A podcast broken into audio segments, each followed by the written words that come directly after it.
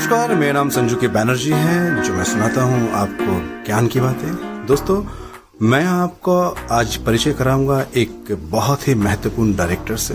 उन्होंने बहुत सारे फ़िल्में किए हैं। उनका एक खुद का अनुभव, एक तमाम एक्टर के लिए एक नई सीख होगी, एक नई जानकारी होगी। तो चलिए, हम बात करते हैं और जानते हैं उनकी जीवन की कहानी एवं हमारे फ़िल्म उद्योग के छोटे मोटे विशेष जानकारियाँ।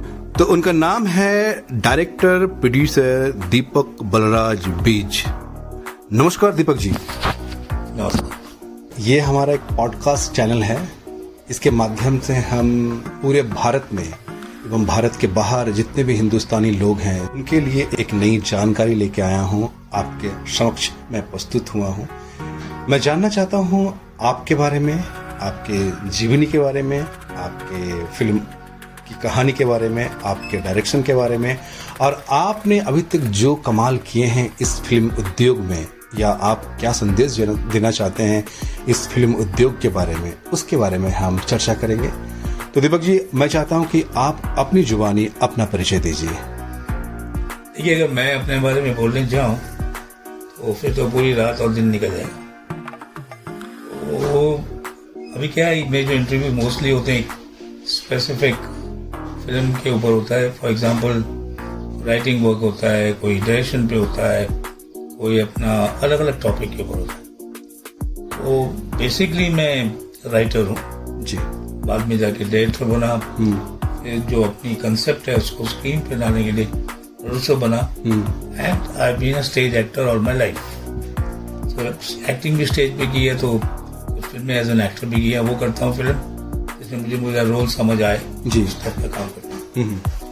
तो बाकी रहा इस लाइन में मेरे जो फादर है वो एक्टर थे बलराज।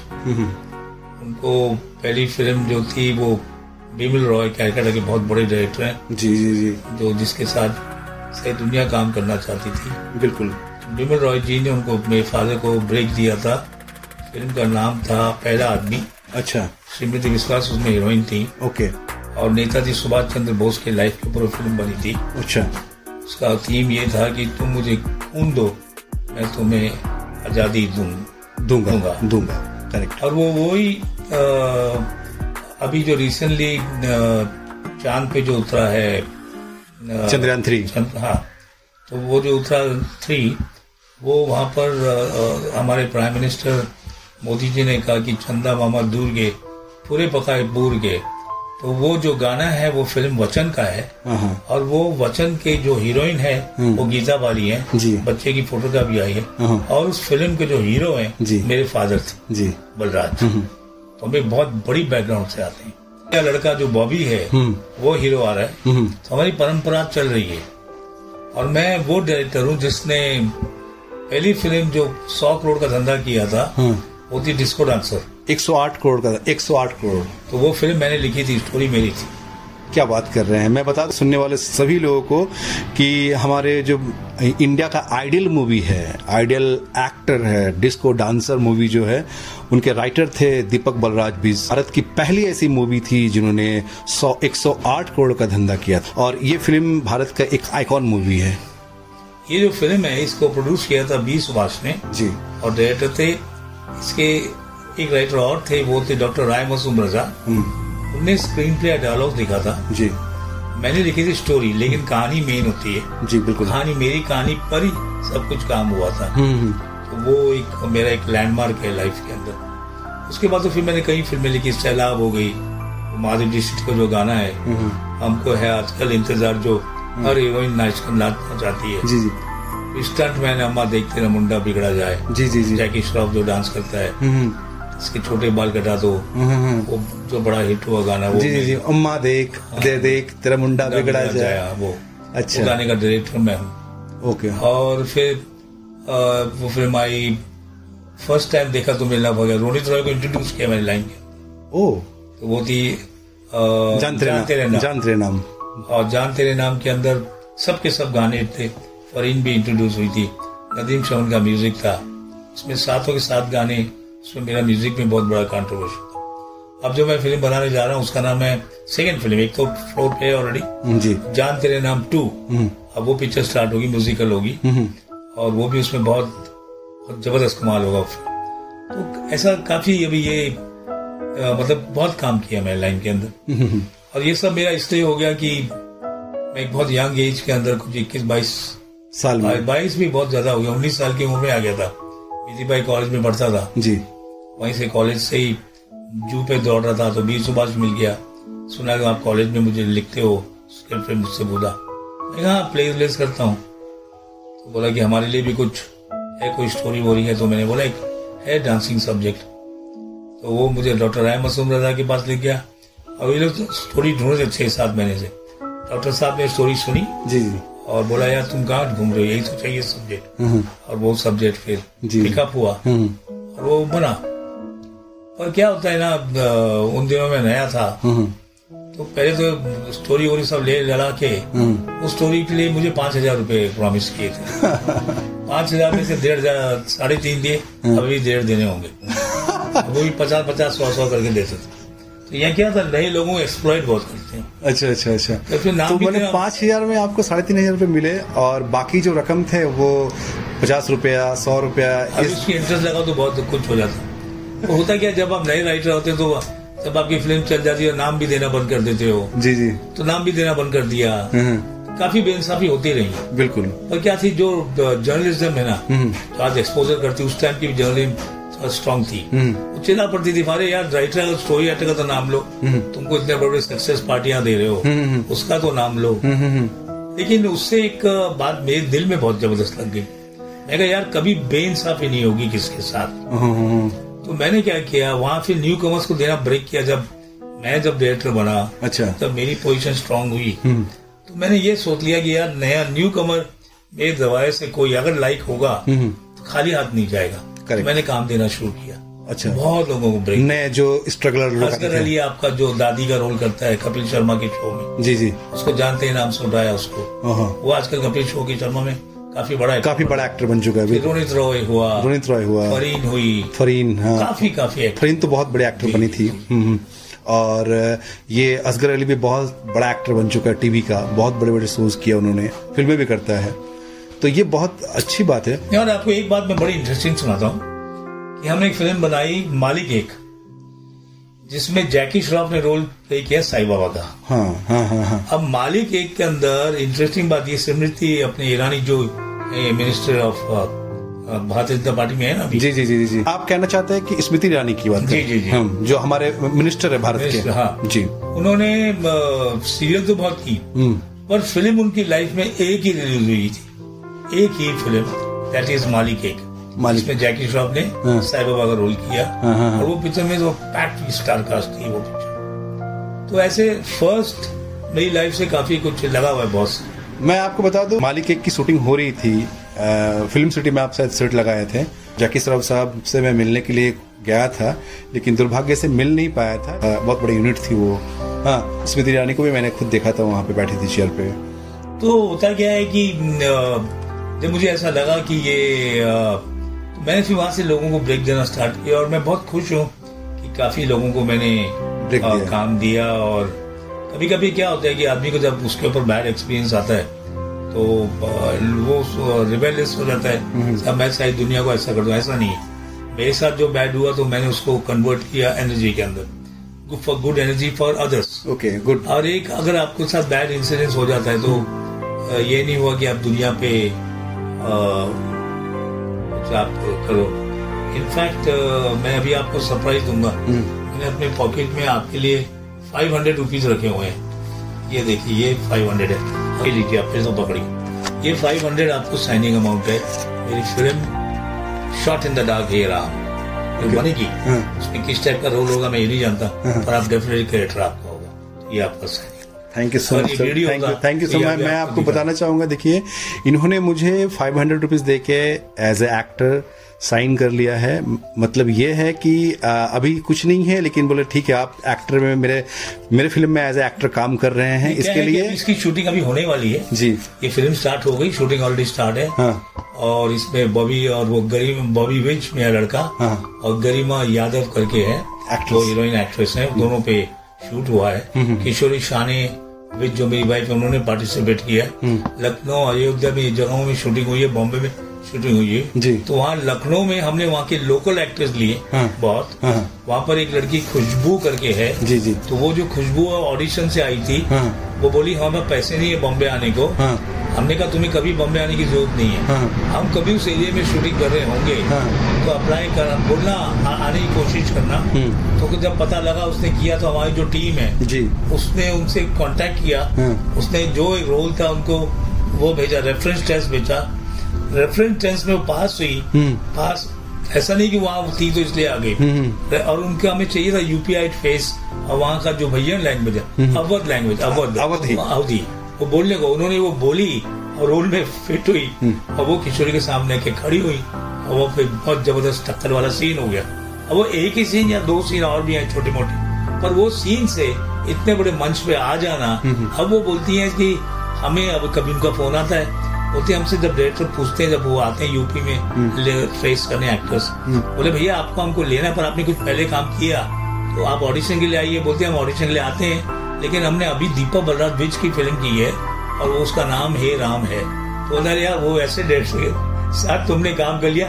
तुम्हें ऑडिशन देने की ज़रूरत नहीं तुम सेलेक्ट हो गई। बोलते ऐसे ही मैंने आपके नाम पे दो पिक्चरें की हैं। ये कहीं ना कहीं देखिए क्या होता है कि आप अभी बात कर रहे थे थोड़ी देर पहले एक बहुत ही मास्टर डायरेक्टर के बारे में जिनका नाम था बिमल रॉय साहब। आज इंडस्ट्री उन्हें बहुत बड़े बहुत बड़े। मास्टर डायरेक्टर के नाम से जानती दिलीप कुमार की जितनी बड़ी बड़ी फ़िल्में हैं उन्होंने ही बनाई है। हिंदुस्तान की बड़ी फ़िल्म अब मैं बता सकता हूँ कि अशोक कुमार धोती में और एक सिंपल ड्रेस में उनकी सबसे फेवरेट मूवी मेरी जो है वो है दो बीघा ज़मीन। क्या बात है। दो बीघा ज़मीन मेरे सबसे फेवरेट मूवी है सर। वो बोलते हैं ना आज भी क्लासिकल मूवी है चाहे वो और बंदनी। क्या बात है। पहला आदमी। पहला आदमी मैं पहला आदमी देखा नहीं लेकिन मैं ज़रूर देखूँगा पहला आदमी सर। बंदनी और दो बीघा ज़मीन भारत की सबसे अच्छी मूवी जो है देवदास। क्या बात है। आपका जो ये अनुभव मैं लोगों के साथ में साझा करना चाह रहा हूँ, ये बताना चाह रहा हूँ कि जिस तरह से आपने उत्तर प्रदेश में जाके एक अवधि बोलने वाली लड़की जो वहाँ की लैंग्वेज को जानती है, आप उसे एक एक्टिंग करवा लिए। तो सर कहीं ना कहीं सर, आपके अंदर वो मास्टर डायरेक्टर का पीस छुपा हुआ है। मैं एक बात आपसे और कहना चाहूँगा, धर्मेंद्र साहब की एक इंटरव्यू में मैंने सुना था कि धर्मेंद्र साहब जब इस इंडस्ट्री में आए और कई सारे डायरेक्टर ने उनके साथ में काम किया तो कई सारे डायरेक्टर ने उसे गाली दिए, कई सारे डायरेक्टर ने उसे डांटा और कई सारे लोगों ने सही किया तो धर्मेंद्र थोड़ा डिसअपॉइंट हो जाते थे। बोले, यार, मैं एक्टिंग तो ठीक ठाक कर लेता, लेकिन मुझे बहुत डांट सुननी पड़ती है। लेकिन उसके बाद जब उन्होंने कहा कि जब मैं बिमोल राय साहब के साथ में काम किया और मैंने कब एक्टिंग कर ली कैसे एक्टिंग कर लिया पता ही नहीं चला। और जब मैंने फ़िल्म देखी तो वो मेरे सबसे बेहतरीन फ़िल्मों में से एक फ़िल्म थी। ये ये धर्मेंद्र साहब की जवानी में उन्होंने अपनी बात कही है सर। एक डायलॉग बहुत ही फ़ेमस है। भाई मैं तो सड़क छाप से किसी बंदे से एक्टिंग करवा लूँगा। तो सर क्या होता है ना सभी लोगों से एक्टिंग कराना ही एक डायरेक्टर का काम होता है। ये एक छोटा सा अनुभव था जो मैं आपके साथ में साझा किया। आपकी पहली फ़िल्म कौन सी थी? मेरी पहली फ़िल्म थी जख्मी इंसान जिसमें शक्ति कपूर ने एज ए हीरो था। और उसी ने मुझे फ़िल्म एज ए डायरेक्टर दिलवाई थी। जी। उन दिनों में बड़े कैंप से निकला था। शालीमार मैंने पिक्चर की थी कृष्णा शाह के साथ। जी। और मेरे जो मेरे असली गुरु हैं आज मैं जो कुछ भी हूँ ओपी रलन रलन प्रोडक्शंस ओके ललन प्रोडक्शन। फूला पत्थर बनाई थी धर्मेंद्र जी के साथ। अच्छा अच्छा। और हलचल पापी। पापी में चीफ एडी था। मतलब काफ़ी ऊपर गया था वहाँ पर। तो उसके अंदर सुन दत्त साहब थे संजीव कुमार। जी। एंड बहुत बड़े एक्टर्स जीनत अमान और बड़े बड़े एक्टर्स थे। तो वो जो फ़िल्म का जो एक एक्सपीरियंसेस जो मेरे थे वो सब लेके मैं जब अ, एक टाइम आ गया जो- अब कर लिया वो सब एसिड कर लिया। कोई और काम नहीं था मेरे पास तो मैं चाहता कि मुझे कोई बड़ा ब्रेक मिले बड़ी पिक्चर मिले कि बड़े लोगों के साथ ही काम किया। इसीलिए आज अगर मैं अमिताभ बच्चन के साथ भी बैठ जाता हूँ जो बैठा भी था तो मुझे कोई फ़र्क नहीं पड़ता है। मैं ऐसा नहीं अमिताभ बच्चन अमिताभ हो गया ऐसा। तो मैंने वो तो जब से शक्ति कपूर ने आया मेरे पास बोला कि यार मेरे को एक प्रोड्यूसर मिला है और असिस्टेंट में डायरेक्टर में तुम्हारा बहुत बड़ा नाम है। और सुना है कि तुम बहुत जब लाइक टेक्नीशियन हो। तू क्या चाहता है? बोलते यार मैं बड़ा ब्रेक चाहता हूँ कोई बड़े एक्टर के साथ काम करना। तो बोला यार मैं भी एक्टर ही और मेरा नाम सुनील है। और मेरा नाम शक्ति कपूर इसलिए कि सब सोचते कि मैं हीरो बनूँगा और मेरा नाम दस साहब ने रख दिया। तो तू कर ले हो सकता है मैं कल हीरो बन भी जाऊँ। और मैंने इसको देखता रहा मैंने कहा है तो हैंडसम और इस सब मेरे घर के टेरेस पे बात हो रही मैं ऊपर पानी के टंकी पे लेटा हुआ था। अच्छा अच्छा। मैं उसको देखता रहा। मैं कहा फिर अगर तेरा प्रोड्यूसर बोलेगा तेरे को बदल दे तो? बोलते यही तुझे प्रॉमिस करना है। मैं लेके तो अभी तुझे जाने वाला हूँ सलन साइड में और बैठे पच्चीस तीस साल तुझे दूसरे रूम में लेके जाके बोलेंगे बदल दे इसको। तू मत बदलना। और पार्टी बहुत पैसे वाली है उनके जामनगर पता नहीं गुजरात में क्या क्या मिले हैं और ये वो सब। तू जो है पा, पानी के टैंकी में लेटा ना तेरी तो निकल पड़ी। देखो तो आज ही पचास साठ लाख रुपए दे देंगे वो लोग। तू तो कल से ऐश करेगा। लेकिन मेरे को देख मत भूलना। मैंने ये शक्ति कपूर साहब ने आपसे कहा। हाँ मुझे कहा। मैंने कहा चल जाते हैं। चला वहाँ गया। वही हुआ जो शक्ति कपूर ने बोला। बोला इसको छोड़। संजय दत्त को ले ले। तेरे को तेरी लाइफ बन जाएगी। ऐसा देख कितना है। मैंने बोला कि कुछ भी हो जाए। अब मेरे को एक करोड़ रुपए भी दे दो हाँ, हाँ, ये हीरो नहीं बदलेगा। हाँ, हाँ, हम्म, हीरो तो ये रहने वाला है। करेक्ट अरे बोला कमाल हो गया। बहुत आर्ग्यूमेंट की बात भी मैंने उसको बात उनकी मानी नहीं। हम्म, शक्ति कपूर के साथ बन गई फ़िल्म सबकी हम्म, अब बोला कि देख बम्बई में इतना बड़ा पोस्टर बनेगा हम्म, लगेगा बांद्रा में मस्जिद के बाहर कि किसी देखा नहीं होगा वही हुआ। वो इतना बड़ा पोस्टर बना। अच्छा उस फ़िल्म में अरुणा ईरानी थी और ये जगदीप जी थे भरत कपूर था और नदीम शोन का म्यूज़िक अरे वो सब हो गया। हम्म, तो जब वो पोस्टर लगा तो मेरे को बोला जा देख।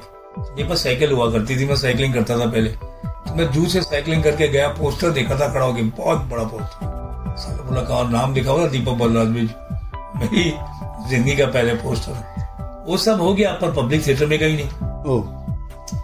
को देखने पब्लिक आ जाएगी थिएटर के अंदर। लेट्स बी वेरी फ्रैंक सबके शक्ति कपूर में कोई कमी नहीं थी। हम्म, तो वो वहाँ से फिर स्ट्रगल चालू हो गई। फिर काम ही नहीं उसके बाद। हम्म, फिर बैठ गए घर पे। हम्म, फिर वो डिस्को डांस का पिक्चर लिख चुका था मैं। हम्म, हिट हुई थी और डिस्को डांस में नाम ही देते थे। हम्म, तो मेरे को वहाँ भी कुछ नहीं मिल रहा था। तो तुम मिथुन दा बहुत बड़े स्टार बन गए थे सब बन गए थे। मिथुन- बन गया अपनी मेरे सामने सब लोग बड़ी बड़ी मर्सिडीज गाड़ियों में घूम रहे मैं वही बस स्टॉप पे खड़ा हुआ देखता रह जाता था। हाँ, पर गम नहीं होता था कभी किसी चीज़ का क्योंकि स्पोर्ट्स पर्सन था। हाँ, हाँ, भागे सब लोग मुझे कोई बोले यार सांता कुछ जाके आना है। तो जाके आता हूँ। मैं भाग के जाके भाग के आ जाता था बहुत ज़बरदस्त बॉडी थी मेरी।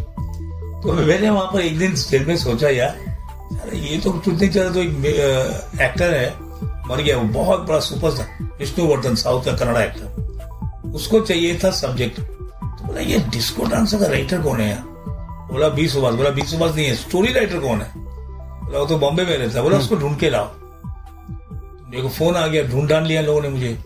बोला एक साउथ के हीरो तुम्हें ढूंढ रहा है। मैं जब गया तो विष्णु की जैसे आप मेरे साथ बैठे हैं ना जी। देखते साथ दो मिनट में दोस्ती होगा बिकॉज़ वो भी बॉडी वॉडी बोला था मैं भी एक्सरसाइज वाला था। तो मेरे को जाते साथ ही बोलता चल तू डन मार सकता है वो डिप्स डिप्स मार हाँ मैंने कहा मार सकता हाँ, हूँ बोला मैं 200 मारता हूँ। मैंने कहा मैं 250 मार तू जितना मारेगा उससे 500 मार। पचास तेईस से ज़्यादा मारूँगा मैंने उसको बोला। सारे देखने लगे अच्छा ईगोइस्ट था। हाँ, हम लोग दोनों में कर करा के तो नेचुरली मैं उससे ज़्यादा था दोस्ती हो गई। बोला चल स्टोरी सुना स्टोरी सुनाने सब हो गया।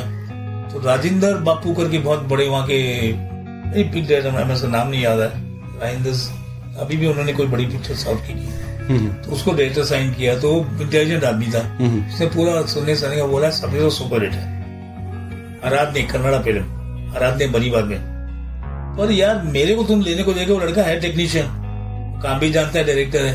वो बेचारा ब्रेक ढूंढ रहा है। हालत भी उसकी शक्ल सोचे मालूम पड़ता है स्ट्रगल कर। उसी को दे दो पिक्चर कन्नड़ा पिक्चर कैसे डायरेक्ट करेगा? हाँ, हाँ, उसी को पूछो। तो मेरे को पूछा कन्नड़ा पिक्चर कैसे डायरेक्ट करेगा आप देखिए मुझे अच्छे असिस्टेंट दो। तो ऊपर वर्ड्स होंगे उसको नीचे लिख देगा ये करेगा। और विष्णु बोला ऐसे भी हम साउथ इंडियन सब एक्टर सब इंग्लिश बोलते हैं। हम्म, आप हमें सीन समझाएँगे हम कर देंगे। हम्म। और आप तो समझ जाओगे मैं हंड्रेड परसेंट समझूँगा। ठीक है? तो मेरे को डायरेक्टर साइन किया। डायरेक्टर साइन किया प्रोड्यूसर उसने पचास हज़ार रुपये मेरे को दे दिए साइन सानी अमाउंट हाँ, वेरी बिग अमाउंट हम्म। पाँच लाख में मेरे को साइन किया। हाँ, that was very big amount hmm, और वहीं से साहब मेरी किस्मत बदल गई। हम्म, वो पिक्चर की पिक्चर सुपर हिट हो गई। अरे क्या बात है। हाँ, हाँ, हाँ। पिक्चर का नाम क्या है? Aradhane. Aradhane. R A D H Aradh. Aradhane. हाँ आराधने हिट हुई हाँ, और फिर अपने फ़र्स्ट क्लास हो गए बॉम्बे आ गए सब कुछ हुआ। हम्म, आराधने हिट हुई तो कॉल आ गया साहब से एक पिक्चर और करेंगे। हम्म, अब मुझे लगा सेंसिबल फ़िल्में मिलेंगी। तो बिकॉज़ हस्बैंड वाइफ के बॉक्सर के लाइफ के ऊपर कहानी थी। हम्म, और वो हस्बैंड वाइफ कैसे स्प्लिट होते हैं कैसे ये बड़े ड्रामा बहुत इमोशनल फ़िल्म थी। पूरी औरतों ने सेंसर बोर्ड में आगे बोला आपने एक औरत को इतनी इज़्ज़त दी है हम आपको कभी लाइफ में भूलेंगे नहीं। बिकॉज़ मैं हमेशा औरत को बहुत ज़्यादा इज़्ज़त देता हूँ। माँ बहन को बहुत इज़्ज़त देता। हूँ मेरी अगर आप फ़िल्में देखेंगे तो इनको मैं बहुत हाईलाइट करता हूँ। नहीं बहुत अच्छी बात है सर क्योंकि देखिए ये ये आप जो औरतों को इज़्ज़त देते हैं ये बहुत ही अच्छा गुण है आपके अंदर सर क्योंकि भारत में औरतों को देवी का दर्जा दिया गया है। जी जी। और दुनिया में कहीं नहीं दिया गया है क्योंकि देवी के रूप में माँ को पूजते हैं। बहन को भी आप देवी के रूप में पूजते हैं। माँ क्योंकि माँ भी बंगाली। हम्म, माँ बंगाली तो हम तो ऐसे ऐसे दुर्गा पूजा ये सब अटेंड करते हैं और वुमेन आज देखिए ना आप स्पोर्ट्स के अंदर आप देखिए इस वहाँ के सब बॉक्सर्स हैं अपना मैरी कॉम और ये वो सब बाकी हमारी इंडियन हॉकी टीम देखिए क्रिकेट टीम देखिए इनफैक्ट मर्दों से अच्छा खेल रहे हो। बिल्कुल बिल्कुल। तो मुझे उन लोगों के लिए बहुत बहुत मेरे हर सब्जेक्ट के अंदर मैं कुछ कोशिश नहीं करता हूँ अपने आप ही आ जाता है उसके अंदर। अच्छा अच्छा अच्छा। जी जी जी। और अभी जैसे ये फ़िल्म बन रही है हे राम। हम्म, ये कोई ऐसा सब्जेक्ट नहीं है इट इज़ जैसे कश्मीर फ़ाइल बनी जी जी जी। या केरला हम्म। बनी या जो भी आ रही हैं फ़िल्में हम्म, जिनको रियल फ़ाइल और मेरी फ़िल्म के अंदर मैं हर फ़िल्म में एक मैसेज देने की बहुत ज़बरदस्त कोशिश करता हूँ। हम्म, फॉर एग्ज़ाम्पल इन हफ़्ता बन हम्म। एक डायलॉग था हम्म, जिसमें वो बोलता है सदाशिव अमरपुरकर। बहुत बड़े एक्टर थे। हम्म, वो बोलते हैं मदन चेकना तेरी किस्मत भी बम्बई की सड़क की तरह है। हम्म, मदन चिकना तेरी किस्मत भी बम्बई की सड़क की तरह है कि एक ही बरसात में टूट जाती है। मदन चिकना तेरी किस्मत बम्बई की सड़क की तरह है। एक ही बरसात में टूट जाती है। एक ही बरसात में टूट जाती है। इसका मतलब क्या हुआ? यहाँ के ऑफिसर इतने करप्ट हैं हाँ। इतना कमज़ोर सीमेंट यूज़ करते हैं हाँ। इतना कमज़ोर टेंडर जो भरते हैं हाँ। सब तो दस रूपए का काम करना है तो कुछ चूना लगा के पाँच रुपए में कर देंगे चार में कर देंगे। तो बरसात गिरते साथ ही वापिस टूट जाएगी। बिल्कुल बिल्कुल। तो ये जो रियलिस्टिक डायलॉग्स हाँ, हैं हाँ। इस टाइप के डायलॉग्स में मैं मास्टर थे आप। मास्टर थे हनी पेंटर दिलीप शूटर हाँ, हाँ। ऐसे मेरे बहुत होते थे अच्छा अच्छा तो ये जो है फ़िल्म हे राम। इसी टाइप की फ़िल्म है बहुत हार्ड हिटिंग सब्जेक्ट है सब्जेक्ट रिवेल नहीं कर सकता मैं नहीं नहीं नहीं तो और ये मेरे को पूरा साल लगेगा आज के दिन से हम्म। और नेक्स्ट ईयर में ये पिक्चर रिलीज़ होगी। जी तो जिसमें काफ़ी काम जो फिर वो साउथ से जब कन्नाडा मूवी की है उसके बाद एक और फ़िल्म में उन्होंने दिया। कन्नड़ा फ़िल्म किया फिर कन्नड़ा फ़िल्म जिसमें आपको पचास पचास हज़ार साइनिंग अमाउंट मिले और फिर आप पाँच लाख रुपए आपको उसमें मिलना था। उसके बाद फिर तीसरी फ़िल्म? तीसरी फ़िल्म हमने की शीला। हाँ, शीला। जिसमें हमें द्वारकेश करके थे जिन्होंने फ़िल्म बनाई थी गंगुआ हम्म, हम्म, हम्म। और उसमें उनका हीरो था फ़ेमस रजनीकांत। अच्छा। तो जब उन्होंने बनाई गंगुआ बनाई थी रजनीकांत के साथ जी। तो बोला हमें डायरेक्टर देखिए जो बड़ा सोचता बड़ा सोचता था वो लोग कैंप का वो बहुत बड़े कैंप से रन कैंप से आए तो जब मेरे को लिया हम्म, तो मेरे को बोला कि हमें डबल वर्जन करना है। हम्म, बाद में उनको जब अफ्रीका पहुँच गए तो ट्रिपल वर्षन कर दिया। हम्म, उस फ़िल्म में नाना पाटेकर थे जी। और रंजीता कौर थी। जी। चरण राज था डिस्को चांसर थी। और कुलभूषण करबांदर थे। जी। तो जैसे बोइंग होता था डबल डेकर तो डबल डेकर भर के प्लेन गया था वहाँ पर। सरोज खान कोरियोग्राफर हम्म, देवी प्रसाद कैमरामैन हम्म, हम लोग जब वहाँ पहुँचे अफ्रीका में तो जब प्लेन उड़ गया था तो मेरे को द्वारकेश आके वहाँ के साथ में बैठ गए। कॉमेडियन थे बहुत बड़े साउथ के जी। बहुत बड़े एक्टर बहुत अच्छे इंसान। हम्म, प्रोड्यूसर आके बोले बोले मैंने मैंने यार आपने कहा था कि तीन डबल वर्षन होगा। एक थर्ड वर्जन के भी लोग घूमते हुए नज़र आ रहे हैं। घूमते नज़र नहीं आ रहे हमारे साथ ही जा रहे मतलब क्या? बोला, तुम कन्नड़ और हिंदी तो कर रही हो तो तमिल भी कर दो।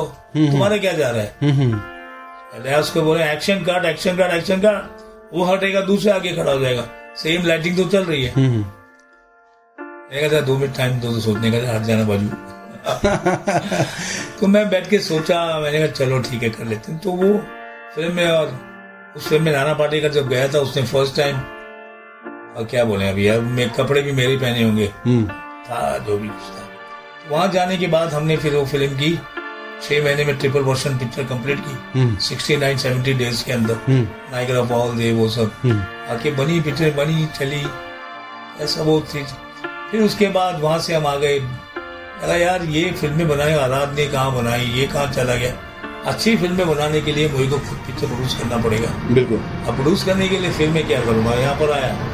अच्छा मेरे पास पैसे होते हैं कभी नहीं होते हैं। मेरे पास कभी पैसा टिका नहीं है। हम्म, हम्म, आज भी अगर मेरा कोई अकाउंट जाके देखेगा तो हंसेगा मेरे पास पैसे रहते नहीं। हम्म, और मुझे उसका गम भी नहीं है। बिल्कुल बिल्कुल। तो मैं वो क्योंकि मैंने जो मेरा पैसा लगा ना हाँ हाँ हाँ। वो फ़िल्मों में लगा जुए में नहीं लगा। अच्छा अच्छा अच्छा। हम्म अगर जुए में लगता तो गम होता। हम्म हम्म। कि जुए में हार गया। हम्म आई वाज डूइंग बिज़नेस हम्म हम्म हम्म अच्छा था नहीं। तो फिर मैंने आके यहाँ पर जब फ़िल्म स्टार्ट प्रोडक्शन स्टार्ट की जी। तो मेरा मेरी लाइफ में मैं एक फ्रेंड है रिकू राकेश नाथ। जी। ये सब लोगों ने क्या चाहिए? यार मैंने कहा थोड़ा हीरोइन मिल जाए दो सब्जेक्ट है मेरे पास कहाँ है कानून हम्म हम्म अच्छा कौन चाहिए? मैंने कहा केमी काट का मंदाग्नि अरे बाप रे तो नंबर वन नंबर टू थी। तो तू इतना बड़ा क्यों सोचता है? तो मैंने कहा कि बड़े काम में काम किया तो बड़ा ही सोचूँगा यार। तो इन्होंने उनको जाके लड़कियों से बात की। हम्म। हीरोइन से हम्म हीरोइन ने सब्जेक्ट सुना इमीडिएटली हाँ बोल दिया। हम्म बोला साइनिंग अमाउंट हम्म। मैं देता हूँ। हम्म देता हूँ क्या? पैसे ही नहीं थे। हम्म। कर करा के कोई ना कोई मदद करने आ जाता था। जी। दे देना बाद में ले लेना ये कर लेना। हम्म। वो दोनों साइन हुई और वहाँ फिर आदित्य पंचोली हम्म। नारी हीरा ये लड़का बड़ा हैंडसम है इसको साइन करते हैं। उसको कर लिया वो इमीडिएटली एग्री हो गया। हम्म ये सब महबूब स्टूडियो में हो रहा है। हम्म। ये होने के बाद जब मैं घर पे आया हम्म। ये जो मैं बैठा हूँ हम्म। यहाँ शाहरुख खान बैठा हुआ था इधर इसी जगह जहाँ मैं बैठा हूँ। हम्म और यहाँ पर उसका दोस्त मेरा एक अनवर करके फ्रेंड हुआ था। कहा से आ रहा है? मैंने कहा महबूब स्टूडियो से। हम्म। बोला अच्छा बैठ मैंने इसको देखा वो शाहरुख बड़ा हैंडसम हम्म। व्हाइट जीन्स और व्हाइट चप्पल था कौन? मुझे मिलते रहते हैं में। और यही सब देखता रहा हूँ। हाँ। मैं जब उनको देखता रहा तो उसने बोला ये शाहरुख खान फ्रॉम दिल्ली एक सीरियल आ रही है इनकी यार वो फौजी। हम्म कौन सी थी कोई सीरियल हम्म बोला वो हम पे आए स्ट्रगल करने के लिए। हम्म। तो शाहरुख हंसा रहा हो। और स्टाइलिश कुछ नहीं। शाहरुख की एक बहुत अच्छी बात है उसने कभी मेरे से काम वाम नहीं मांगा। हम्म। उसके बाद तुम्हारी काफ़ी मुलाकातें होती नहीं हम्म। तो शाहरुख खान इधर उधर हुआ। अनवर मेरा दोस्त बोलता है इसको ले ले हीरो। ये चलने वाला लड़का है। जैसी लड़कियाँ औरतों के बहुत बड़ा फ़ैन है। एजुकेटेड है। दिल्ली में हर चीज़ में फ़र्स्ट आता है। तो आता है। जिसको भी साइन करके आया उसका क्या होगा? किसका?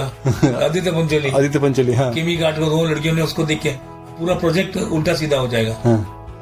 हुंदे तू समझ मेरी बात। मैं तू पागल है क्या? तू पैसे देने वाला दे दे। कोई दे ही नहीं रहा ऊपर से तू ऐसी बातें कर रहा है। हाँ कर करा के उसको ना कर दिया करते करते करते एक दिन मैं अकबर और शाहरुख हम्म हम लोग तीनों गाड़ी में गए मेरे दोस्त के घर पे। अच्छा। सुनील गुप्ता। हम्म। बहुत अच्छा मेरा फ्रेंड था। हम्म उसकी अभी डेथ हुई बेचारे की चार महीने अच्छा। तो मलाबार हिल में उसका घर था पूरा नेकले क्वीन नेकलेस का वो दिखता था। हम्म हम्म हम लोग ऊपर कबाब वबाब खा रहे हैं ड्रिंक चल रही है। हम्म। शाहरुख खान खड़ा है। और मुझे बोलता है हम्म। भाई कभी मुंबई में अपना घर होगा क्या? ऐसा कुछ होना चाहिए। मैंने मालूम नहीं भाई। अपने को तो यहाँ बहुत टाइम हो गया। बहुत कुछ में काम किया। कोई ऐसा सपने देखता ही नहीं हूँ। मेरे वर्ड ये आपने कहा। हाँ। जब होगा होगा नहीं होगा नहीं होगा। बस पड़ा हम लोग आए तो हाजी अली जूस सेंटर है। हाँ बाहर हाजी अली के बाहर। वहाँ पर लेटने की जगह है। हाँ। वहाँ लेट गए। हाँ। हवा चल रही थी बातें चल रही थी। चल चला के घर हो गए आज कोई भी आता है ना मेरे रिश्तेदार या दूर के लोग हाँ। वो एक ही बात पूछते हैं शाहरुख खान का घर आपको मालूम है क्या किधर है? अच्छा उसका जो जन्नत घर है ना हाँ। उस जन्नत घर के अंदर मैंने शूटिंग बहुत की है। हाँ। उसको उसके खरीदने से पहले। अच्छा। हफ़्ता बंद वहाँ हुई कहा कानून वहाँ हुई रिसोर्ट हफ़्ता बंद हफ़्ता वसूली। अच्छा। अच्छा वो पूरा मुझे घर का अंदर का मैप मालूम है। हाँ नीचे जाओ तो ऐसा है खंडर है ऊपर ये वो बहुत प्यारा। है मैं हमेशा सोचता था वहाँ पर यार ये कमाल ब्रिटिश हाउस है सारा। ये दरवाज़ा खोल दो पता नहीं कितने किलोमीटर अंदर चला जाएगा। टनल होगा। लोग बातें भी ऐसा करते थे। हाँ। ब्यूटीफुल गैरेज उसका। और अंदर लॉन्च हो मैंने यार भूत महल लगता है। लोग बोलते थे भी रात को आवाज़ें आती है ये होता है वो बट क्या घर है यार। आज शाहरुख वहाँ पर है। तो मेरे साथ ये इंसिडेंसेस हुए। लेकिन दुख ये बात है कि सारा ये लोग ये बातें जो मैं बोल रहा हूँ आप उनको जाके पूछो बोला मैं दीपक बाज को जानता ही नहीं। मुझे क्या घंटा फ़र्क पड़ता है? मैं तो किसको मिलता भी नहीं हूँ। तो फिर क्या हुआ? फ़िल्म में आपने किसे लिया? शाहरुख खान साहब को लिया या फिर आदित्य पंचोली को लिया? ही आदित्य पंचोली को फाइनल हुआ। बना वो कहा कानून कहा कानून फ़िल्म बनी हिट हुई। हाँ। वो ऐसी हिट हुई कि फ़िल्म बनती थी। एग्रीमेंट उन उन दिनों में ऐसा होता था कि दिल्ली बिक जाता था बॉम्बे बिकता था टेरिटरीज बिकती थी। जी। तो मेरी बाहर यहाँ बाहर अंदर शूटिंग चल रही किमी कार्टर मंदाकिनी की ये रिवर हाउस जू पे। और ये यहाँ पर टाइप कर रहा है। और दिल्ली गया यूपी ऑल इंडिया क्लोज हो गई थी पिक्चर और वो जो पैसे आए क्योंकि डिस्ट्रीब्यूटर समझो आपने लाख की खरीदी। तो डिस्ट्रीब्यूटर आपको पच्चीस तीस लाख देता था आपको। तो पच्चीस तीस हज़ार देता था। तो वो पैसे इतने जमा हो गए कि सबकी इंस्टॉलमेंट भी चले गए शूटिंग भी हो गई पिक्चर कंप्लीट भी हो गई पिक्चर हिट भी हो गई अपन दूसरी पिक्चर बनाने के लायक भी हो गए। तो मार्केट में नाम भी खड़ा हो गया यार पे मास्टर क्या है? अच्छा मेरी एक हैबिट है मैं किसी का पैसा कभी भी नहीं रोकता।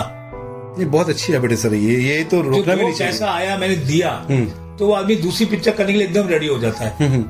तो वो गेम चलता है इसी तरह मैं जैकी के साथ पाँच फ़िल्में हुई चाह लीजिए ना। ये चौथी फ़िल्म आपकी थी ना? ये जो। शाहरुख खान साहब और आदित्य पंचोली किमी कॉटकर और ये जो मामला चल रहा था फाइनल हुआ दीपक ये आदित्य पंचोली। आदित्य पंचोली फाइनल होने के बाद में आप फिर उसके बाद उसके बाद कौन सी फ़िल्म क्या बज्जोली के बाद फिर हमने पिक्चर की bomb blast bomb blast bomb blast कैसा हो गया कि वो कुछ इतना बड़ा हादसा हो गया कि वो मद्रास में हमारे प्राइम मिनिस्टर को उड़ा दिया। वो हादसा हो गया प्राइम मिनिस्टर के। अच्छा अच्छा। मतलब वो राजीव गांधी थे। हम्म, तो जब वो हुआ तो हमने दूसरे दूसरे दिन टाइटल रजिस्टर किया बम ब्लास्ट ओके और हमें पेपरों में आ गया था हम उन दिनों में जितने भी फ़िल्में बनाते पेपर पढ़ के ही बनाते थे। हम्म, हम्म। तो हमको लगा मैंने इस पे तो फ़िल्म इमीडिएटली बननी चाहिए। अच्छा तो टाइटल आपको वहाँ से मिला जो राजीव गांधी का जो बॉम्ब ब्लास्ट हुआ था वहाँ से मिला वो आपने टाइटल ले लिया जो बॉम्ब ब्लास्ट ले लिया। हाँ। और वो हमने जब बोला टाइटल वालों को टाइटल रजिस्टर करो वो भी हैरान हो गई ये आदमी कैसा है? हम्म, यहाँ ब्लास्ट हुआ और इसने यहाँ टाइटल रजिस्टर किया। तो बोलते आप करने क्या वाले मैंने कहा मैं यही फ़िल्म बनाऊँगा जो हो गया।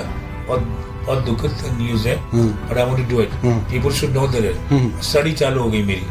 क्योंकि राइटर था बहुत मैं अभी भी बहुत फास्ट चलता है दिमाग और वो राइटिंग के अंदर मैंने सब्जेक्ट बनाया एक साल में पिक्चर बन के रिलीज़ जब उसकी एनिवर्सरी थी एक साल के बाद हम्म, तो फ़िल्म वाले में ट्रायल रखा तो कोई आने को तैयार ही नहीं था वहाँ पर हम्म, हम्म, और सेकंड ब्लास्ट हुआ।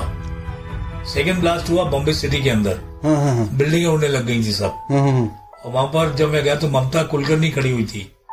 वो एक ही आई गेस्ट आगे कोई गेस्ट ही नहीं आया। और बोली सारी दुनिया में आपको पता नहीं आप क्या कर रहे हो? फ़िल्म में। ट्रायल है पिक्चर का यार वो तो है पर कौन आएगा? मैं आई हूँ तो लिए रख दो तो वो थिएटर वाला जो ऑपरेटर था हम्म, बोलता है दीपक जी कल का सोच के हम तो भाग रहे हैं।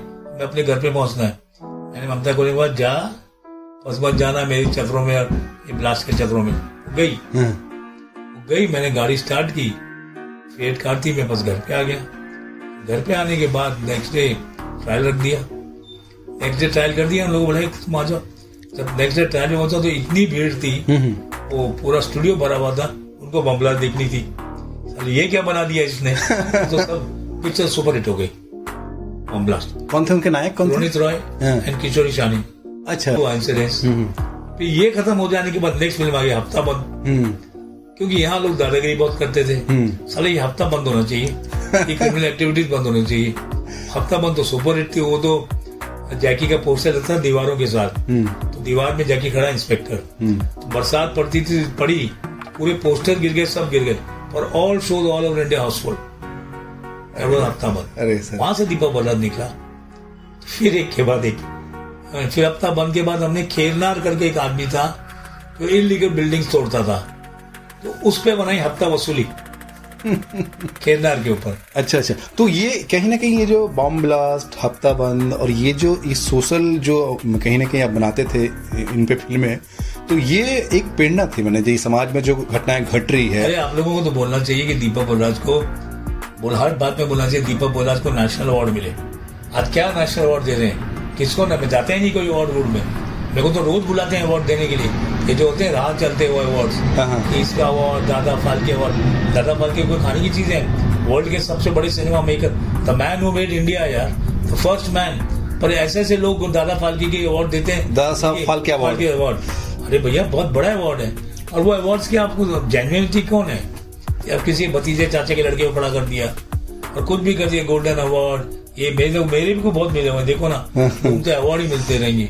बिल्कुल बिल्कुल। तो ये तो ये ये जो ये बातें पर अब मैं डेफिनेटली मुझे नेशनल अवार्ड तो मिलना ही चाहिए।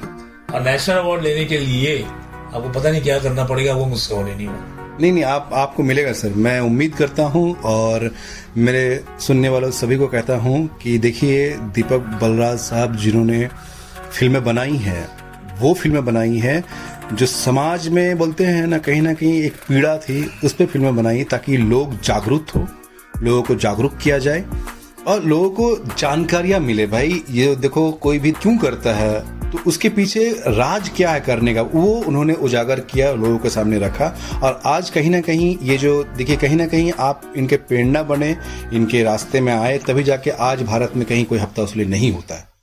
हाँ तो ये संजू ऐसा है कि अभी कुछ रुक तो नहीं सकता है लेकिन अवेयरनेस होना तो अभी जैसे अपने योगी हैं हम्म। यूपी में जी। वो अपना काम कर रहे हैं अपने स्टाइल से और भारत एक इतना बड़ा देश है। जी।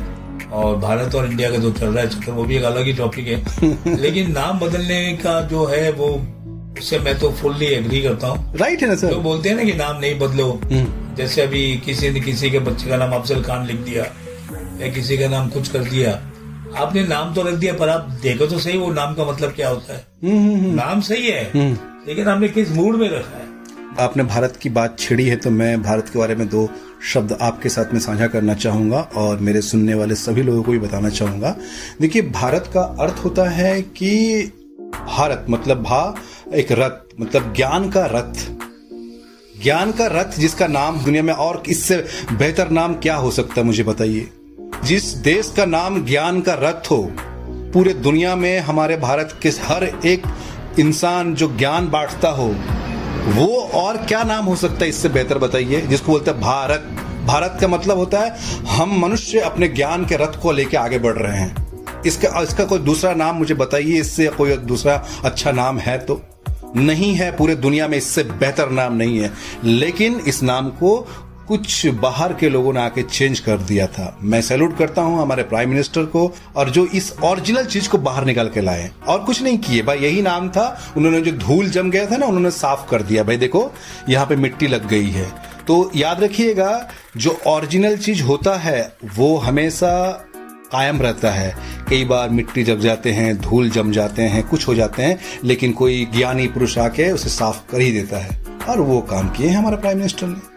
जी जी जी बिल्कुल सही आप ये सर मेरा ओपिनियन है ये हिपोक्रेटिक लोग है ना हम्म। नाम बदलों पे और ये वो सब किसी भी रिलीजन का हो चाहे वो किसी भी समाज का हो अपने देश के प्रति अगर वो गलत बात करेगा हम्म। तो आप उसको कुछ कर तो नहीं सकते पर आप दिल में सोच ली कि ऐसे हमारे कंट्री में बहुत से लोग हैं जिनको सुधारने की ज़रूरत है वो कैसे सुधरेंगे वो देखना पड़ेगा बिल्कुल सही बात है सर। आप जिस कंट्री में रहते हैं जिस जिस देश की मिट्टी में आप रहते हैं आपका कर्तव्य बनता है कि इस देश के प्रति ईमानदार बने। क्योंकि इस मिट्टी से आपका जीवन उपीत होता है। अब आप देखिए कल हमने पाकिस्तान को बुरी तरह टू था two hundred and twenty nine run से हरा के उनके मतलब सफ़ाई कर दी। हम्म।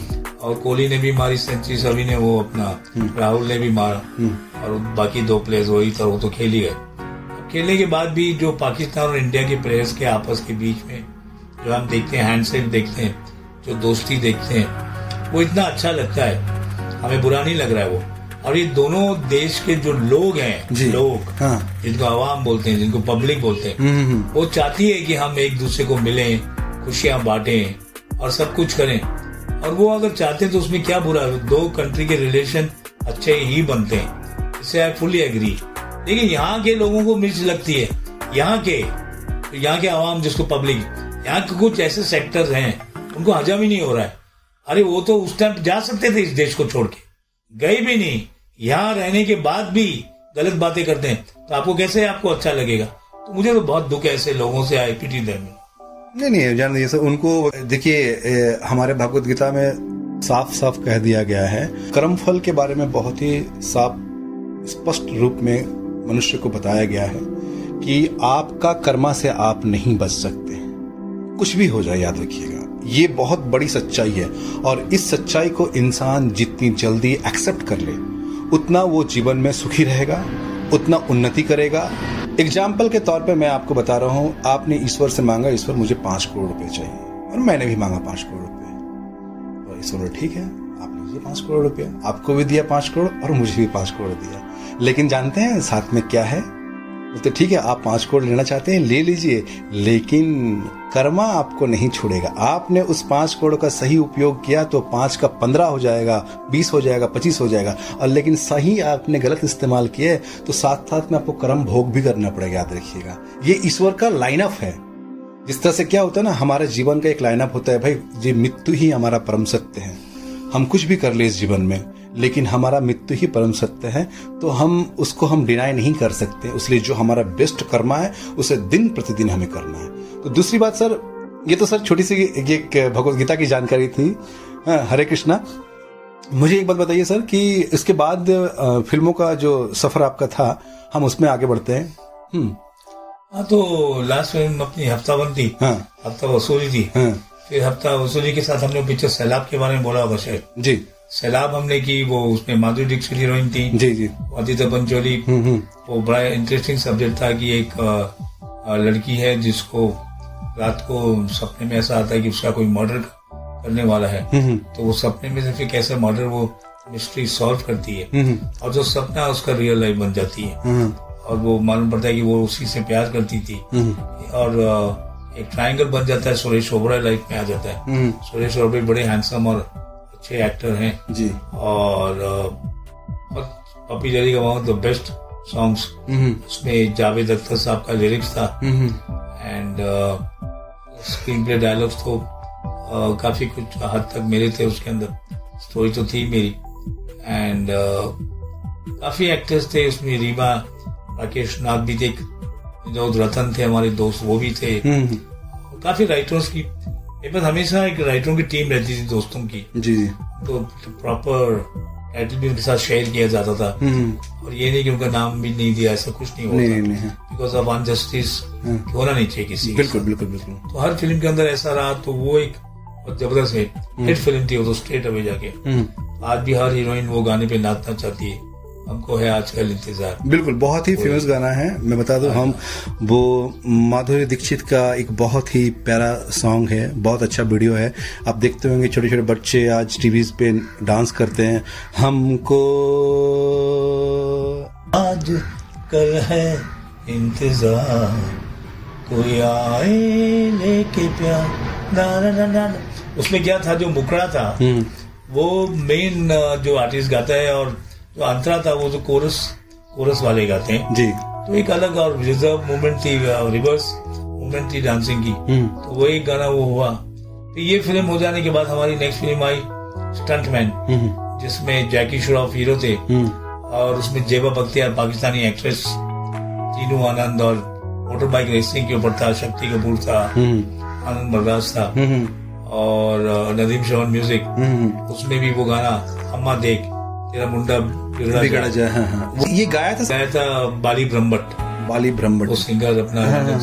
जाके सब इसमें हीरो था ना? हाँ। हम्म। और ये बाली ब्रह्मट पोस्टमैन था उधर लंदन में। हम्म, हम्म, तो मैं जब लंदन गया था मैंने सुना था उसको। तो बाय अचानक कुछ ही ट्रिप पे यहाँ पर आ गया था।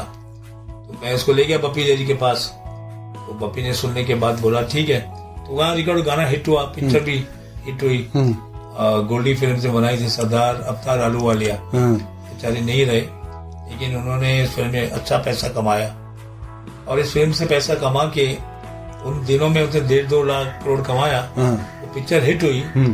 पिक्चर हिट होने की वजह से उन्होंने काफ़ी फ्लैट खरीद लिए थे हम्म। आज वो फ्लैट की कॉस्टिंग ही मेरे ख्याल से पंद्रह सोलह करोड़ होगी तो मतलब लोगों ने में से ऐसा किसी का भी कोई नुकसान हुआ नहीं कभी तो ये बनी फिर साउथ में चला गया ऐसा सिलसिला चलता ही रहा मेरा। पच्चीस फ़िल्में हो गई हैं। फिर बाद में मैंने एक मराठी फ़िल्म की। मराठी। मराठी फ़िल्म की हमने की आयका दाजी। मोटाची रेणुका मोटा देवी है। अच्छा अच्छा। वो पिक्चर किशोरी ने डायरेक्ट की उसमें मैं टेक्निकल कंसल्टेंट था। हम्म। और मराठी के सभी एक्टर थे मुक्ता बर्वे प्रिया बापट प्रसाद ओक किशोरी साने अशोक शराफ किंग हाँ, मराठी। बहुत बड़े एक्टर अमिताभ बच्चन मानते हैं उसको मराठी एंड हम्म, हम्म। भरे हुए थे शक्ति कपूर। वो उसके अंदर। And this I can that was directed by me story भी मेरी थी। एंड uh, वो फ़िल्म बहुत बड़ी हिट हुई जाके।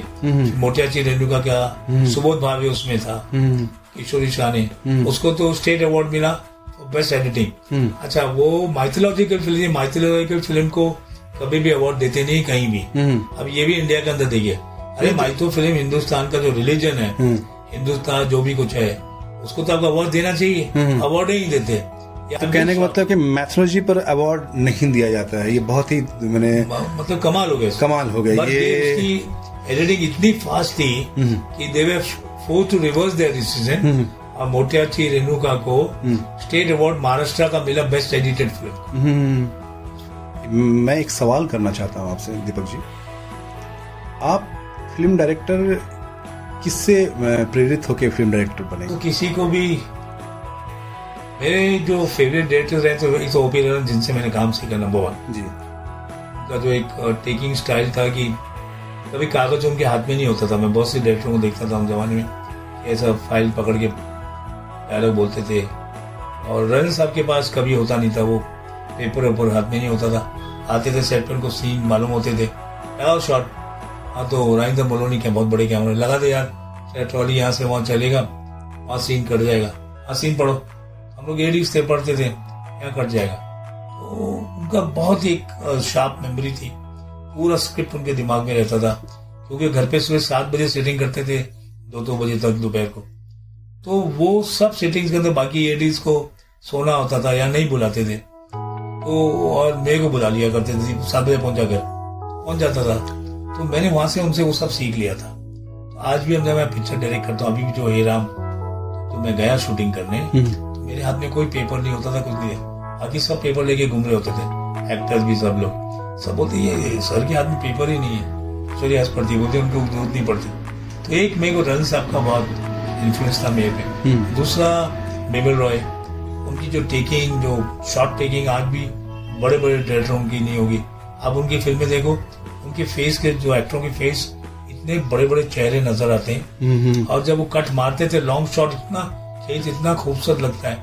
ब्लैक एंड व्हाइट में भी आपको इतना आज के तारीख में नहीं मिला फिर जो third director which really inspired me was Guru Dutt साहब। सर आपको कोई मिलने का मौका मिला था बिमल रॉय साहब से? नहीं मिला। किसी से नहीं मिला। उनकी किताबें उनके काम को देखिए। रन साहब को तो उनका था। बाकी यंग डायरेक्टर्स तो सभी अच्छे हैं सभी काम जानते हैं। बिल्कुल बिल्कुल इधर यंग डायरेक्टर्स के बारे में बोलना नहीं चाहता। बिल्कुल बिल्कुल बिल्कुल। और हमारे नए पीढ़ी के डायरेक्टर को कुछ कहना चाहेंगे आप? मैं नए डायरेक्टरों को खाली यही कहना चाहूँगा कि जो आपके पुराने डायरेक्टर्स हैं उनके काम को स्टडी करें उनकी लाइटिंग पैटर्न को स्टडी करें। एंड एम्बियंस पे जरा ध्यान दें क्योंकि हर सीन के पीछे एक बुरा कार्ड जा रहा होता है या दूर चिड़िया उड़ के जा चिड़िया को बहुत इंपॉर्टेंस देना बहुत क्योंकि वो नेचर की क्रिएट की होती है।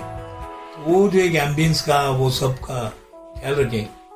और ये जो बोलते हैं ना दिल में आजकल अरे यार वो तो अभी बुढ़ा हो गया अभी क्या डायरेक्ट करेगा वो? पिक्चर हम्म, उसको बिठा दो यंग डायरेक्टर्स को ले लो। हम्म, हम्म, तो ये जो इसको बोलते हैं हम लोग टैक्स में ही। हाँ, हाँ, तो मेरे को अभी रिसेंटली एक दो चार आदमी मिले। जी। कि हम लोग मैं और किशोरी के साथ इवेंट्स में पूरा महाराष्ट्र घूमता रहता हूँ। हम्म, हम्म, एक इवेंट में गया तो वहाँ पे कुछ लोग मिले बोले यार मैं तो बस अभी तो नहीं बनाऊँगा हमारा तो बिजनेसमैन है। हम्म, हम तो पैसा लगाते हैं हम्म, जो हमारे को दे दे वही वापिस है। हमारा काम ही नहीं है।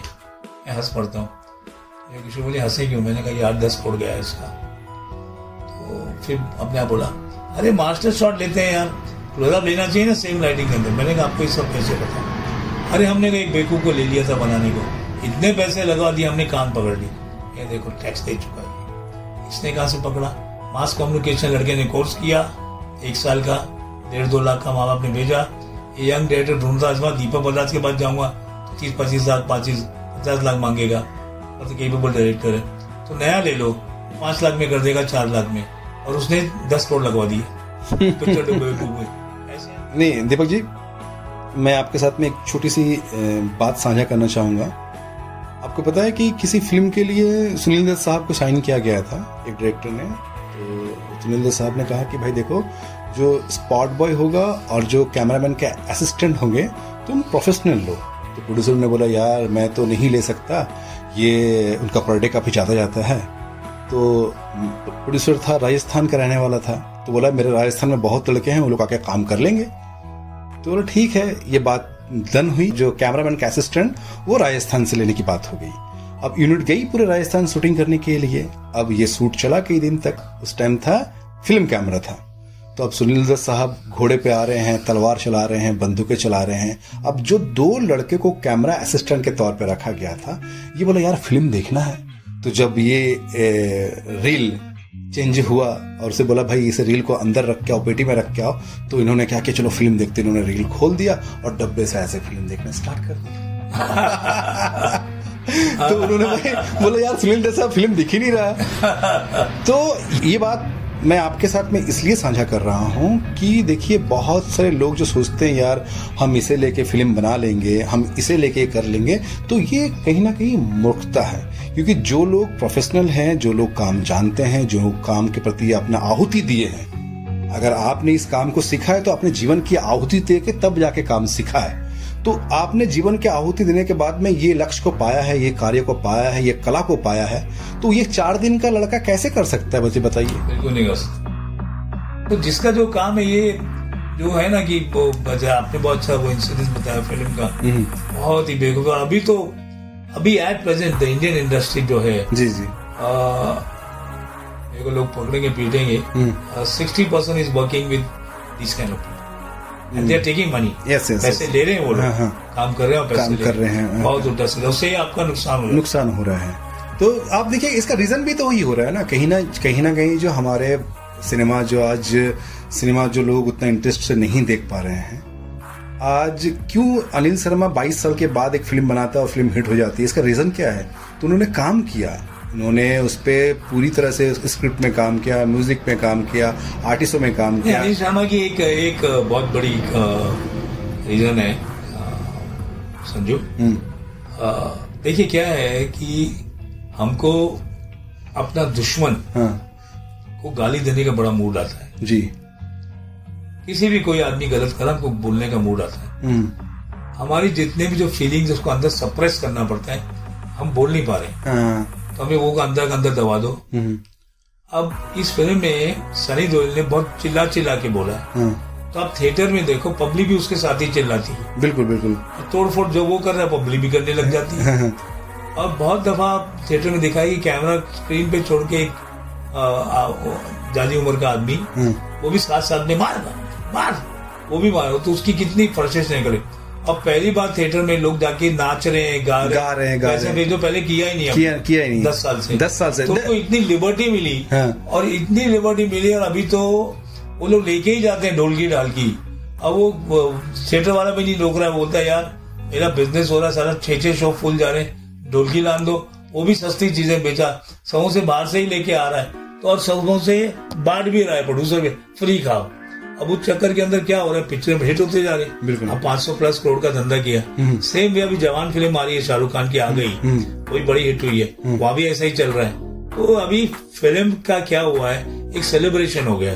एक सेलिब्रेशन हो गया लोग एंजॉय करें उनकी फ़र्स्ट अब इसके ऊपर भी लोगों को तकलीफ़ है। इसको इगोटिज्म बोल रहे हैं पता नहीं क्या बोलते हैं कोई वर्ड से एक्टर ने यूज़ किया। I don't care for that नहीं नहीं नहीं हम तो चाहते हैं जे हर फ़िल्म चले। कभी कोई आए मेरे सामने डिबेट करने हाँ। फ़िल्म मेकिंग के ऊपर। हाँ। कोई भी आ जाए हाँ, फ़िल्म मेकिंग और कैमरे में आए चैनल के ऊपर। बिल्कुल। और आगे दीपक बलराज के साथ फ़िल्म मेकिंग डिस्कस करे। कोई माँ का लाल आ जाए देख लेता हूँ। देखिए मैंने भी तो इस इंडस्ट्री आप अच्छा काम कर रहे हैं सर। बिना जानकारी के कोई आप फ़िल्म बना नहीं सकते हैं। बिना जानकारी से आप अभिनय कर नहीं सकते हैं। और बहुत ही सुंदर एक बोलते हैं ना इस जानकारी को समझने के लिए आज देखिए क्या होता है कि भारत ही ऐसा देश है जो कलाकृति को पूरे पिरोया हुआ है, पूरे पूरे दुनिया को बताया है जो कलाकृति है क्या। आज हम, आज पंचम वेद जो है, पंचम वेद से कलाकृति निकली है, उस पंचम वेद से कलाकृति निकले, आज फ्रांस बड़े बड़े कंट्रीज़ में सर उसके पढ़ाया जाता है, कहाँ से ले आ गया, ये भारत से ले आ गया है। लेकिन मूल जो हमारे, जो कलाकृति की जो दुनिया है, आज स्टैनिस लेवस की बोल के एक राइटर है, बहुत बड़े, जिन्होंने खुद सी कहानी लिखा है। वो वो उनकी पूरी बोलते हैं ना पूरी समाज ये ये पढ़ रही है। लेकिन आज हमारे भारत के बच्चे बच्चों को पता नहीं जब पंचम वेद भी है एक है। पंचम वेद एक तरह का पूरी तरह से वेद ही है जिस तरह से एक बोलते हैं ना उस वेद में कलाकृति का हर एक गुण को बहुत सही सटीक तरीके से बताया गया है। और कलाकृति हम किसके लिए करते हैं? परमेश्वर के लिए करते हैं। और जब आप निष्ठा भाव से प्रेम भाव से सच्चे मन से अच्छे हृदय से जब प्राकृतिक के लिए कलाकृति करेंगे तो कोई देखे या ना देखे परमात्मा देखती है। बहुत सही कहा आपने लेकिन मैं आपको ये बात बताऊँ हमारी टेक्स्ट बुक्स के अंदर स्कूलों के हम्म। अंदर जो सत्तर साल से मैं देख रहा हूँ दुनिया का तो उसके अंदर कोई भी स्कूल के अंदर ना अपने कोई हमारे जो जो हमारे जो हीरोज हैं हाँ। जिन्होंने कंट्री के देश के लिए स्ट्रगल किया है हम्म। उनके नाम हम्म। या हमारे बादशाहों के हमारे राजाओं के नाम हम्म, बादशाहों के तो आप रोज देते हो। अकबर बीबर के अलावा आगे कोई नज़र नहीं आ रहा। अभी जो जितने भी हमारे राजा हैं बड़े बड़े एक से झांसी की रानी और ये जितने भी हमारे जो लड़ने महाराणा प्रताप सिंह और ये वो इनकी अब हिस्ट्री बराबर आपने बताई नहीं बच्चों को। सुभाष चंद्र बोस नेताजी जिन्होंने क्या नहीं किया भगत सिंह और हज़ारों देश के लिए टेक्स्ट बुक ने आपने डाला नहीं। तो ये हमारी जनरेशन अगर पढ़ती है बिगनिंग से तो उनको मालूम पड़ता है कि हमारे लोगों ने क्या सेक्रीफाइस की नेशन के लिए। बिल्कुल, बिल्कुल। आप डालते हो बादशाह अकबर खान हम्म। और ये खान और वो खान। यार सत्यानाश कर दिया इन लोगों ने देश का। अभी भी नहीं सुधर रहे ये लोग। अभी कहाँ सुधर? रहे अभी ये मोदी सरकार आके जो नाम बदल रही है बिल्कुल बदल रही है सही है। अभी देखिए अयोध्या में एक जगह है जिसको लक्ष्मण झूला बोलते हैं। जी। उसको वो लोग ने वो लक्ष्मण झूला है उसको टीला मस्जिद कर दिया है। टीला मस्जिद क्या है? वो टीला है। टीला मतलब एकदम एक ऊंचाई पे है जहाँ बोलते हैं हम्म। कि लक्ष्मण वहाँ बैठ के पूरे दुनिया को देखते थे। हम्म। तो वहाँ पर उन लोगों ने इसको टीला मस्जिद कर दिया। तो अयोध्या में लखनऊ में लड़ाई चल रही है। वो बोलते भैया इसको लक्ष्मण कर दो वापिस। आपने किया था ना कर दो। तो ये जो लड़ाई चल रही है अब उसके लिए नाम बदलने से क्या जाता है? तो आपका क्या जाता है जब आपने क्यों बदला? खैर कोई बात नहीं सर। सर आप हमारे फ़िल्म एक्टर जो नए कलाकार उभर के आना चाह रहे हैं या जो नए कलाकार या एक्ट्रेस या एक्टर जो इंडस्ट्री में अपना मुकाम पाना चाहते हैं काम करना चाहते हैं अच्छे काम करना चाहते हैं उनके लिए कोई संदेश? उनके लिए एक संदेश ये है कि ऑब्जर्वेशन हम्म। आप जब रोज घर से निकलते हैं तो आप ये देखिए कि भाजी वाला कैसी बातें कर रहा है। टैक्सी वाला कैसे आपसे जब भाड़ा लेगा कैसी बातें करेगा। हॉस्पिटल में जाके ऑब्जर्वेशन कीजिए। अलग अलग दुनिया में हर एवरी मोमेंट इज़ ऑब्जर्वेशन वो ऑब्जर्वेशन और अगर आप वो कैरेक्टर कर रहे होंगे तो वो कैरेक्टर को कैसे करेंगे?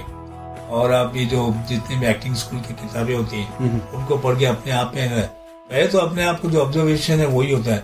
बस में कोई भाग के चढ़ेगा तो आप बस में ट्रेवल कीजिए हम्म। तो आपको बस के पैसेंजर्स का मालूम पड़ेगा। हम्म। तो कितने स्टेप्स के बाद चढ़ने के बाद कितनी साँसें चढ़ रही हैं उसकी?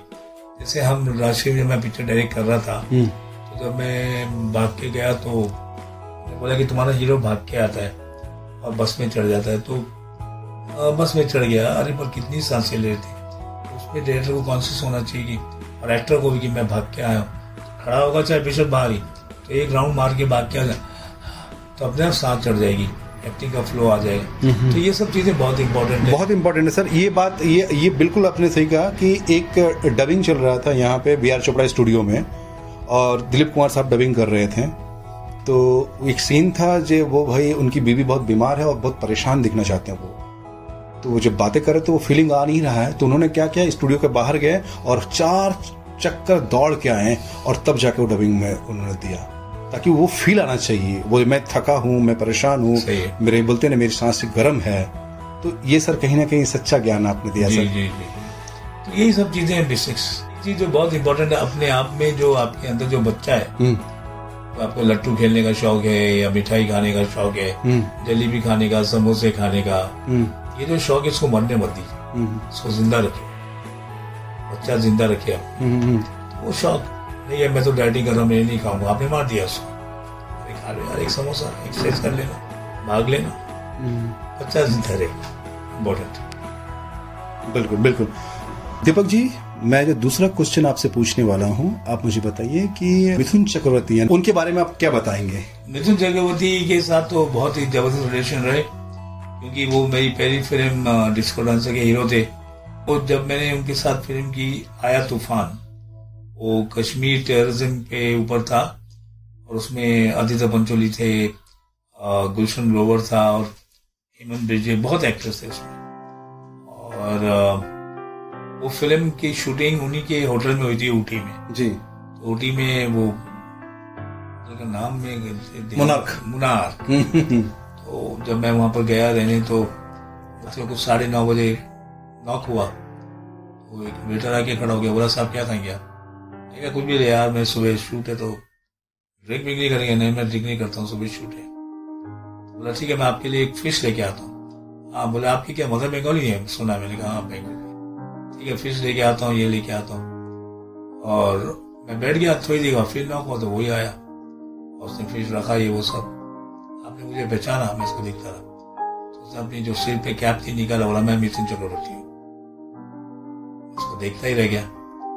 उसकी वो मॉडेस्टी वो सिंपल मेरे को कभी भी ज़िंदगी में भूलूँगा नहीं। अब बोले आ जाए यार ऊपर मैंने कहा नहीं डरा दे। सुबह मेरा बहुत है। ये स्टोरी तो मैंने पहले सुनाई थी जब ये पिक्चर स्टार्ट होने से।